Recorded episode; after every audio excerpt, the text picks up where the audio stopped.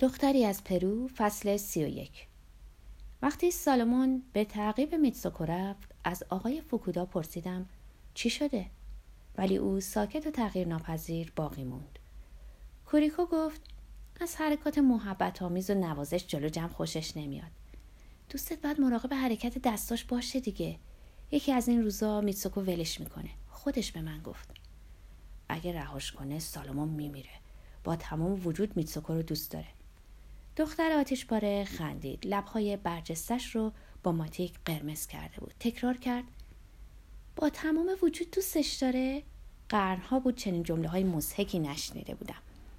این روزا هنوز کسی از این حرفا می‌زنه؟ بعد به ژاپنی معنی حرفای منو توضیح داد.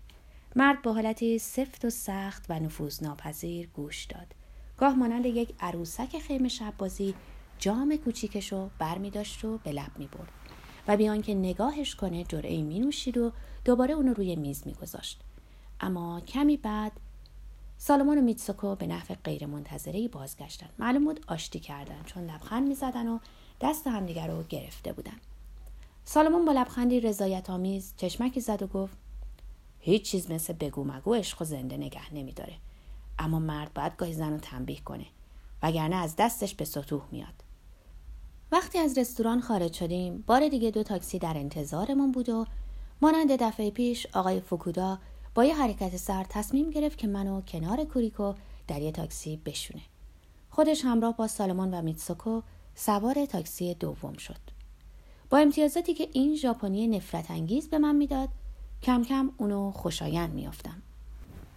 وقتی به ساختمون فوکودا رسیدیم در میان حیرت هم کوریکو از من خواست همراهش به آپارتمانش برم تا آخرین جامو بنوشم. در آسانسور گفتم از اینکه درست در همین شب اینقدر زیبا شده هرگز نمیبخشمش. امشب که فهمیدم گوشهای کوچکش آثار مینیمالیست اعجاب انگیزی هستن. اونا رو میپرستم و می‌خوام اونا رو ببرم مومیایی کنم و در جیب کتم نزدیک به قلبم به همه جای دنیا ببرم. دختر بعد در جواب من گفت به مزخرفاتت ادامه بده ساده رومانتیک من.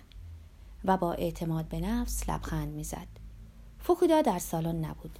گلسی به دستم داد و گفت میرم ببینم رسیده یا نه. پس از مدتی برگشت. چهرش هیجان زده بود. نیومده. تو برنده شدی پسر خوبم. منش اینه که بر نمیگرده. امشب و بیرون میمونه. از اینکه مرضش عیبش اونو رها کرده بود زیاد غمگین به نظر نمی اومد. برعکس انگار این خبر شادش می‌کرد. گفت که فوکودا عادت داره گاه بعد از شام یا سینما ناگهان بیان که چیزی بگه قیبش بزنه و فرداش بدون کمترین توضیحی باز می‌کرده. می‌خوای بگی که نزد کس دیگری میره در حالی که زیباترین زن دنیا رو در خونه داره؟ جواب داد همه مردا که به خوش سلیقگی تو نیستن.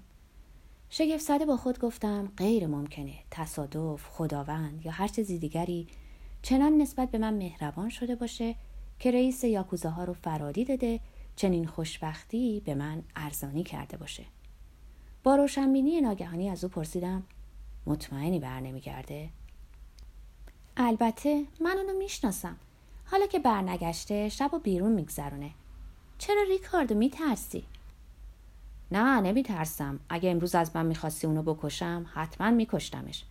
هرگز در زندگی اینقدر خوش نبودم ژاپنی کوچکم. و تو هرگز مثل امشب زیبا نبودی. بیا بیا. همونطور که با سرگیجه مبارزه می‌کردم دنبالش رفتم. اشای سالن پیرامونم آهسته میرقصیدن. چنان خوش بودم که وقتی از کنار پنجره سراسری که همه شهر از آن پیدا بود میگذشتم فکر کردم اگه اونو باز کنم و بیرون بپرم مثل یه پر بر فراز اون پوشش پایان ناپذیر نور به پرواز در خواهم اومد. در اتاق خوابی نیمه تاریک با قالیچه زخیم که پام به اون گیر کرد روی تخت خوابی نرم و وسیع و چند کوسن ولو شدم. بار دیگه پرسیدم مطمئنی نمیاد؟ جوابی نداد. آیا همه اینها واقعی بود؟ دختر آتیش باره هرگز چنین راقب نبود بلکه با حالتی منفعل با من روبرو می شد. در یکی از اون لحظات تعلیق معجزه آسا بود که فوکودا رو دیدم. کنار یک تلویزیون تقریبا پنهان بود ولی بیشتر از دو سه با تخت خواب فاصله نداشت و روی صندلی یا چیزی ساکت مثل ابوالهول نشسته بود با اون عینک دودی همیشگیش که یادآور گنگسترای سینما بود و دست به شلوارش گرفته بود. جا خورده مبهود وحشت زده و پریشان آهسته به کوریکو گفتم فوکودا اینجاست.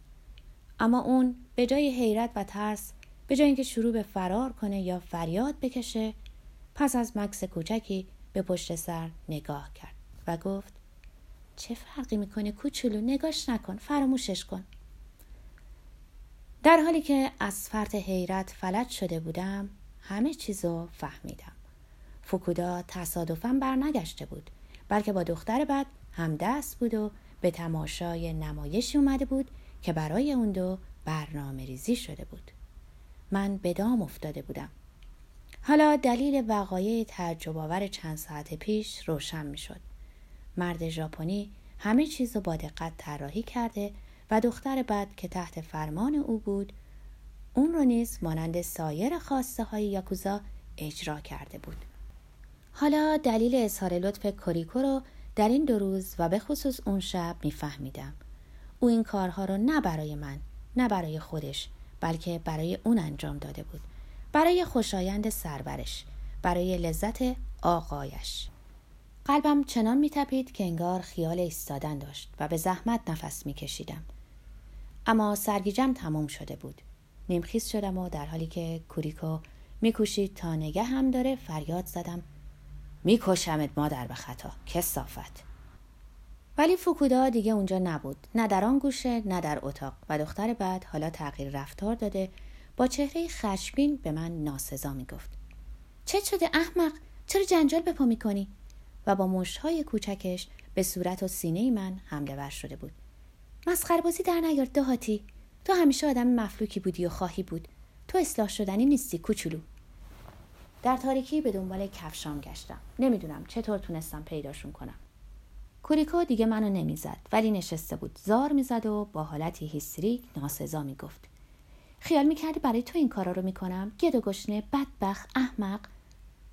مگه تو کی هستی؟ فکر می‌کنی کی هستی؟ نمی‌دونی چقدر برام حقیر و مفلوکی. چقدر ازت بدم میاد بیمایه. حالا که لباسام تنم بود تقریبا به حالت دو راه رو پیمودم. دلم می‌خواست هفتیری در دست داشتم و فکودا رو پیدا می‌کردم. حتی با وجود دو محافظ باتون به دست در کنارش. به او حمله می‌کردم. عینک نفرت انگیزش را از چشمش بر می و به صورتش توف مینداختم تا زودتر کلکم رو بکنند. اما نه در سالن کسی بود نه در آسانسور. پایین در حالی که از شدت سرما و خشم میلرزیدم ناچار شدم مدتی منتظر تاکسی بمونم که دربان یراق پوش خبر کرده بود. در اتاق هتل همونطور با لباس روی تخت دراز کشیدم. انقدر خسته جریه دار و رنجیده بودم که توان لباس کندن نداشتم. چندین ساعت بیدار بودم. با ذهنی خالی احساس می‌کردم بقایای یک انسانم. یک احمق بیگناه یک ابله صاف و ساده.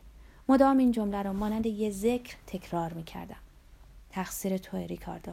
تو اونو می‌شناسی می‌دونستی قادر به چه کارهاییه. اون هرگز دوستت نداشته و همیشه تحقیرت کرده.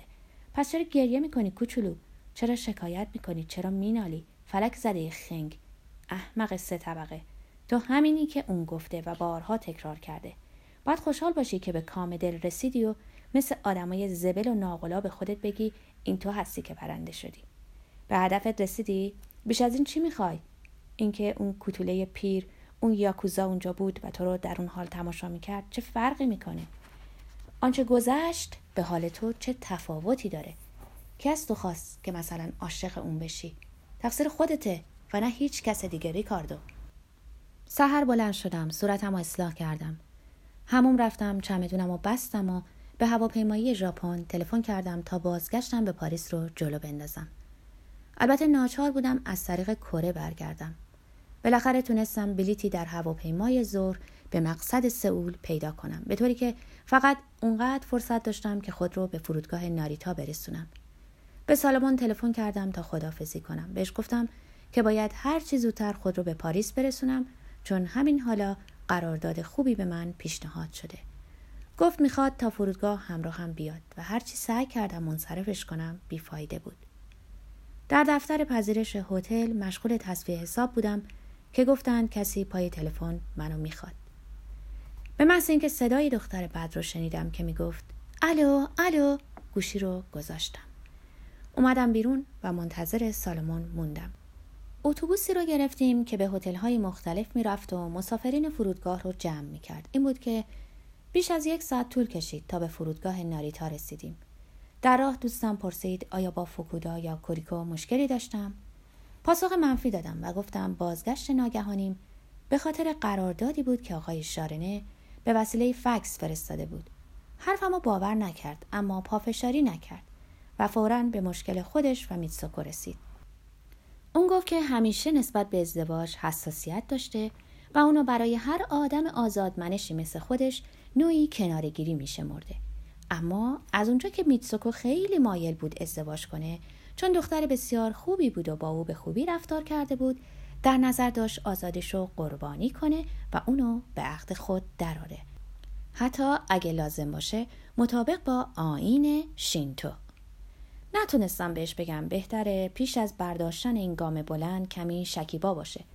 همونطور که صحبت می‌کرد دچار غم و غصه بودم چون فکر می‌کردم اگه یکی از این روزا میتسوکو انقدر دل و جرأت داشته باشه که بهش بگه می‌خواد قطع رابطه کنه چون دوستش نداره و حتی ازش منزجره چه رنجی خواهد برد. در ناریتا وقتی پرواز سئول رو اعلام کردن همونطور که سالمون رو بغل گرفته بودم وقتی گفت حاضری شاهد ازدواجم باشی دوست عزیز؟ بی اختیار چشمانم از اشک پر شد و گفتم البته رفیق برام مایه افتخاره.